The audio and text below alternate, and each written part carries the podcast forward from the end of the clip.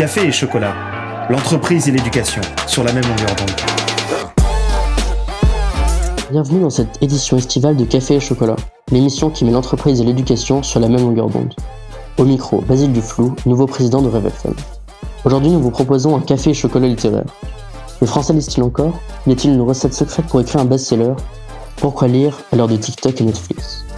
Pour tenter de répondre à ces questions, Laurent Sexic, célèbre auteur contemporain, qui a notamment écrit Les derniers jours de Stephen Zweig ou encore Le cas Edward Einstein, nous fait l'honneur de venir sur nos ondes. De la peur de la page blanche jusqu'à la publication d'un best-seller, Laurent Sexic nous dévoilera les dessous de l'écriture d'un livre et nous donnera aussi son avis d'écrivain sur le monde littéraire actuel.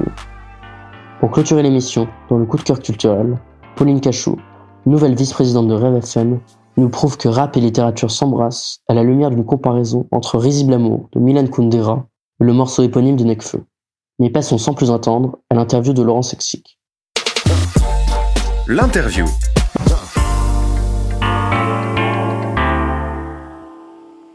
Bonjour Laurent Sexic, nous sommes ravis de vous accueillir pour le douzième épisode de Café et Chocolat. Comment allez-vous? Alors ça va bien, ça va bien en ce, en ce, en ce mois de juillet euh, un peu chaud, mais ça va bien. Interne des hôpitaux de Paris en 1986, vous êtes ensuite devenu radiologue dans une clinique du 5e arrondissement, puis assistant des hôpitaux à Paris. Ayant toujours apprécié écrire, vous avez peu à peu décidé de vous consacrer pleinement à la littérature pour devenir écrivain.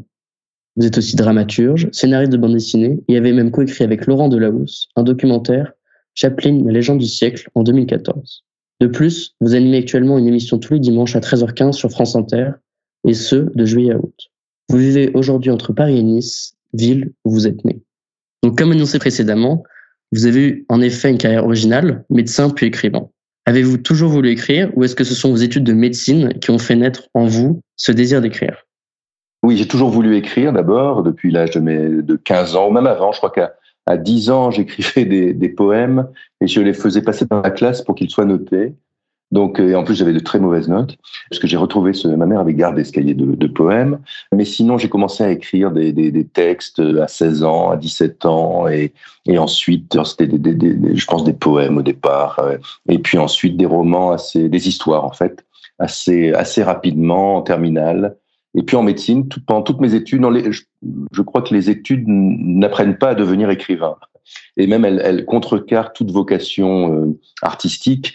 Donc, euh, c'est pas pour autant qu'il ne faut pas les faire, mais il faut lutter euh, pour sa vocation et contre le fait que les, les études, quelles qu'elles soient, ou les métiers, quels qu'ils soient, viennent un peu en opposition, comme comme toute la société, d'ailleurs par ailleurs. Ça veut pas dire qu'on écrit contre, mais mais il faut se préserver des conforts spirituels euh, que peut offrir la société pour pour aller dans son art, que ce soit l'écriture, la peinture, le théâtre. Mais donc ça, ça remonte, pour répondre à votre question, ça remonte à mes 17 ans, je pense.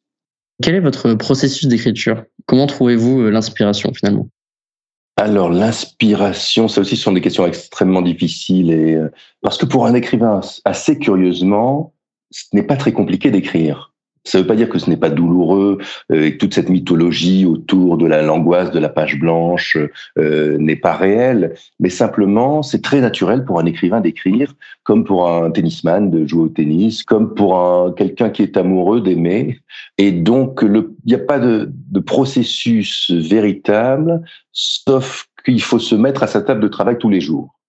Et que en cela évidemment c'est compliqué, en cela c'est difficile parce que vous êtes en quelque sorte votre propre chef d'entreprise. Vous n'avez personne sous vos ordres excepté vous, et il faut commander à, son inspiration, c'est vrai.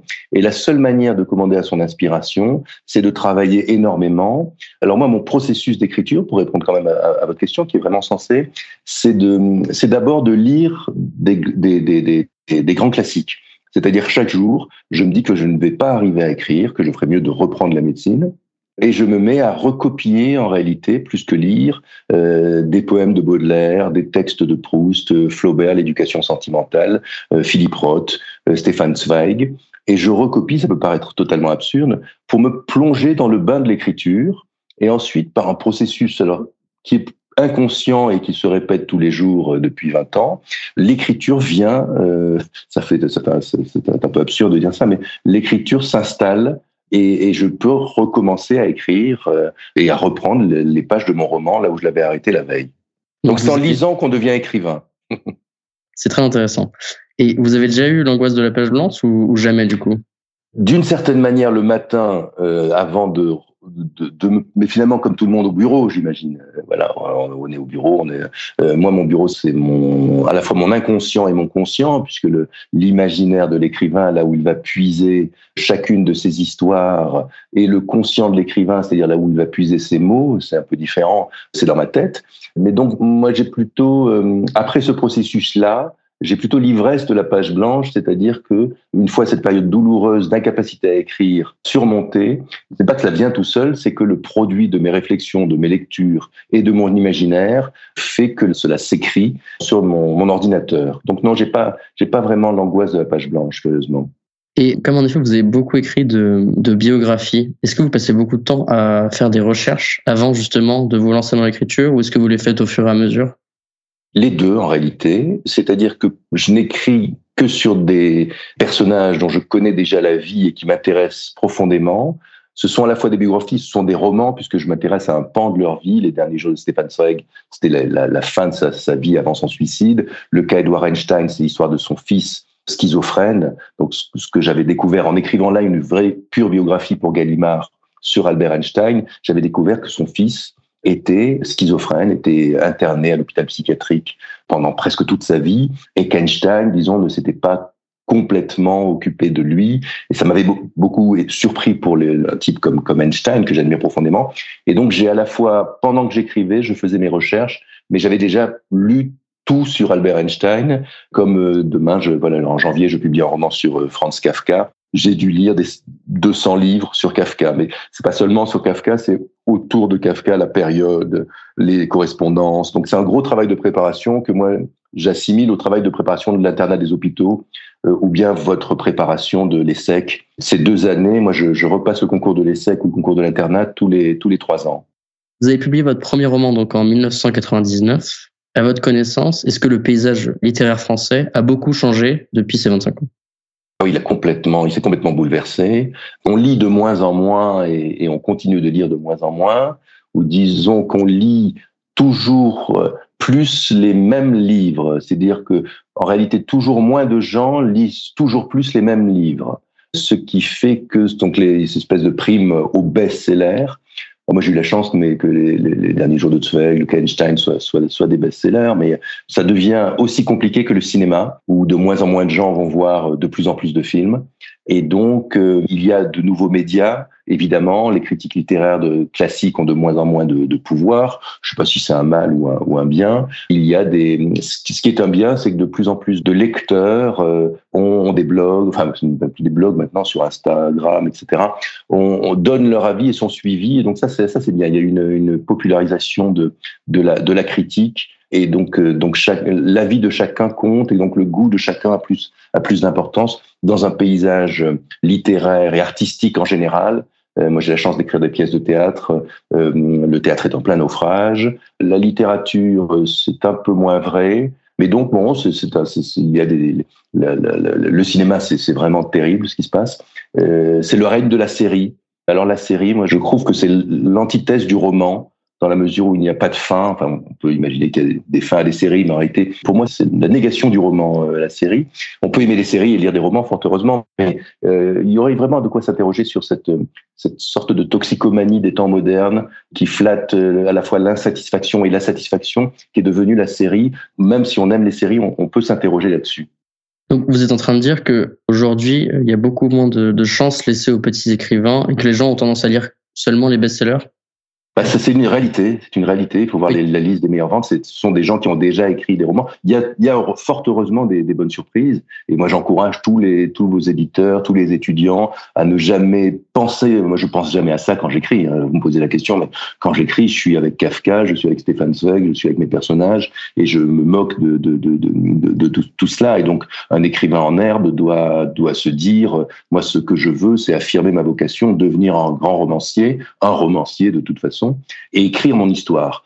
Ça peut être aussi sous la forme d'un film, d'une série, d'une de théâtre, mais euh, d'une BD. Euh, donc il ne faut pas penser à ça en réalité. Mais comme vous me posez la question au niveau économique, c'est vrai qu'il y a quelque chose qui s'est passé en, en, en 30 ans et qui n'est pas rien et qui est presque l'annonciation d'un nouveau monde et là, alors c'est toujours facile de, dire ça, mais mais qui, de toute façon le monde de l'écrit euh, entrant dans le monde du virtuel, le monde de l'écrit est peut-être voué à disparaître. On, aura toujours besoin de raconter des histoires, ça va être par d'autres biais. Encore une fois, moi je, il y a des, séries qui sont excellemment faites, mais il y a à s'interroger sur sur la fin du la fin des choses finies. Euh, la fin de la finitude, le, film, le, la pièce de théâtre, le roman, pour euh, cette, cette volonté d'étendre à souhait une fiction qui est un peu la négation aussi de la fiction. Alors on change un peu, mais de quel livre êtes-vous le, plus fier? Alors de deux romans. Le premier, c'est Le cas Edward Einstein, qui est, un, qui est vraiment une histoire bouleversante euh, que j'ai, qui a été traduit dans le monde entier, qui, qui est l'histoire de ce fils qui s'appelait Einstein et, et, de son père et, euh, et j'en ai fait une pièce de théâtre à la Comédie des Champs Élysées euh, euh, et c'est une histoire qui, qui m'a bouleversé en premier lieu et puis le livre que j'ai consacré à mon père qui s'appelle Le Fils obéissant et qui évidemment est une histoire beaucoup plus personnelle, mais qui est peut-être la moins dramatique des histoires, qui est souvent drôle, je crois, même s'il y a un sujet euh, assez fort, euh, qui est la mort d'un, de mon père, en fait, et comment un fils peut vivre. Euh, et je crois que j'ai eu beaucoup de réactions qui me disaient que ça avait aidé des, des gens aussi dans le deuil de partager cette expérience. Et quel est le livre, ou les deux ou trois livres, qui vous ont le plus marqué, ou alors qui vous ont forgé pour votre carrière d'écrivain?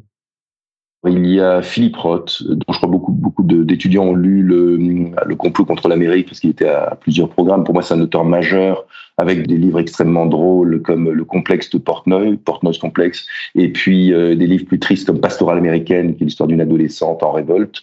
Euh, sont surtout des livres d'adolescents. Et puis euh, Salinger, les, les, nouvelles, et puis son, son livre culte, euh, Trappe-cœur. Et pour en citer d'autres, alors Flaubert, l'éducation sentimentale, qui est pour moi un, enfin, un livre, un livre dans lequel je vais puiser dans mon travail en fait. Euh, donc, donc voilà. Mais si j'avais des, livres à, conseiller, c'est vraiment de continuer à lire Philippe Roth et Pastoral américaine. Pour moi, c'est un des plus grands livres euh, du XXe siècle. Il y a après euh, voilà des, livres de, de, Modiano, de Leclésio, de Pérec. Un homme qui dort de Pérec, c'est un tout petit livre sur un étudiant qui ne veut pas aller passer son examen et que vos lecteurs peuvent lire parce que c'est vraiment bouleversant et ça parle à chacun. Un homme qui dort de Georges Pérec. J'aurais une dernière question pour vous. Pensez-vous que l'été est un moment propice à la lecture? Mais il faut avoir l'esprit libre pour euh, pour lire, pour s'évader, pour faire travailler son imaginaire, parce que curieusement, le lecteur fait aussi travailler autant que que l'écrivain son imaginaire, bien sûr. Donc l'été, dans la mesure où euh, où il laisse du temps libre et où il, où il laisse l'esprit plus libre, euh, est évidemment une période qui est qui est plus propice à la lecture, à l'évasion, donc l'évasion physique comme l'évasion mentale. Donc évidemment sur sur un, sur un transat ou, ou en avion ou en ou en voyage euh, il est bon d'emporter euh, une part de, une part d'un écrivain qui est aussi une part de chacun et une part de soi en réalité quand le livre résonne comme il doit le faire avec ses propres préoccupations, ses propres rêves et ses propres espoirs. Merci beaucoup Laurent Sexic. Merci à vous, je suis très honoré et bonne lecture de, de l'été. Merci et à bientôt. Notre coup de cœur culturel.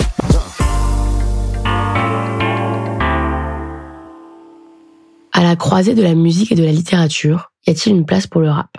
Nekfeu est un des rappeurs les plus reconnus de la scène française internationale.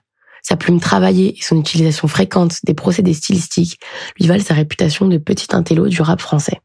Dans son premier album solo, Feu, sorti en 2015, Nekfeu a fait le choix de nommer trois de ses titres d'après des œuvres littéraires. Martin Eden, roman de Jack London, Le Horla, nouvelle de Maupassant, et Risible Amour, recueil de nouvelles de Kundera.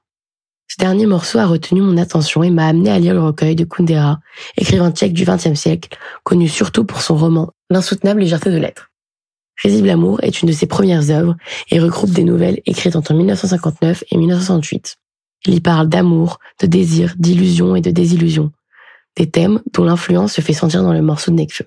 Les deux œuvres trouvent également des points communs dans leur structure caractérisée par une construction en partie bien définie, mais aussi leur style, notamment par leur narration au masculin. En revanche, Nekfeu choisira de rester plus personnel, là où Kundera jouera de la fiction. L'œuvre de Kundera est forte et savoureuse. Elle se construit sur une tension entre le comique et le tragique. Déjà le titre, Risible Amour, est presque un oxymore. Chaque personnage, chaque histoire raconte la poursuite du désir avec tout ce qu'elle a de ridicule, grotesque et invraisemblable. Le masculin est incarné par des séducteurs inhabiles qui donnent à rire, bien loin du donjon traditionnel. La féminité, à travers l'œil de l'homme est-elle duale manichéenne, douce et crédule ou sensuelle et séductrice? L'œuvre de Milan Kundera donne à voir les relations humaines dans leur complexité mais aussi leur universalité. Il n'a de cesse de désacraliser l'amour. L'amour n'y est pas fantasmé et on s'y retrouve parfois honteusement, mais toujours reconnaissante de la justesse offerte par l'auteur. Finalement, même si le recueil et le morceau restent très différents, tous deux nous donnent une définition de l'amour qui souligne son caractère paradoxal. L'amour, c'est justement ce qui est illogique. Kundera, le colloque, ou l'amour, le sérum et le venin vu qu'on aime avoir mal, Necfeu, dans Risible Amour. Malgré tout, l'influence de Kundera sur ce morceau et sur le jeune rappeur est indéniable et peut permettre, comme cela a été mon cas, de découvrir un auteur et son œuvre.